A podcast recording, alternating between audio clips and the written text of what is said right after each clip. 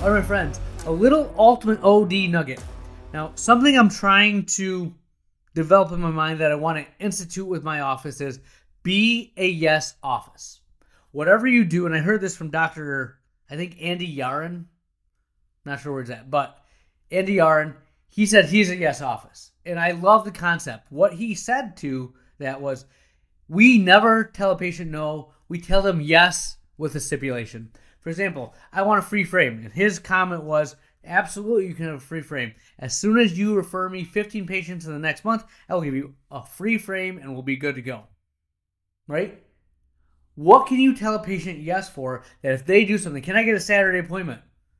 Absolutely. If you bring or if you spend this much money, you can have all the Saturday appointments you want. Period. Right? Find a way to say yes. Don't be a no office. Say yes. Go from there. That's what I have for you. Have more for you next week.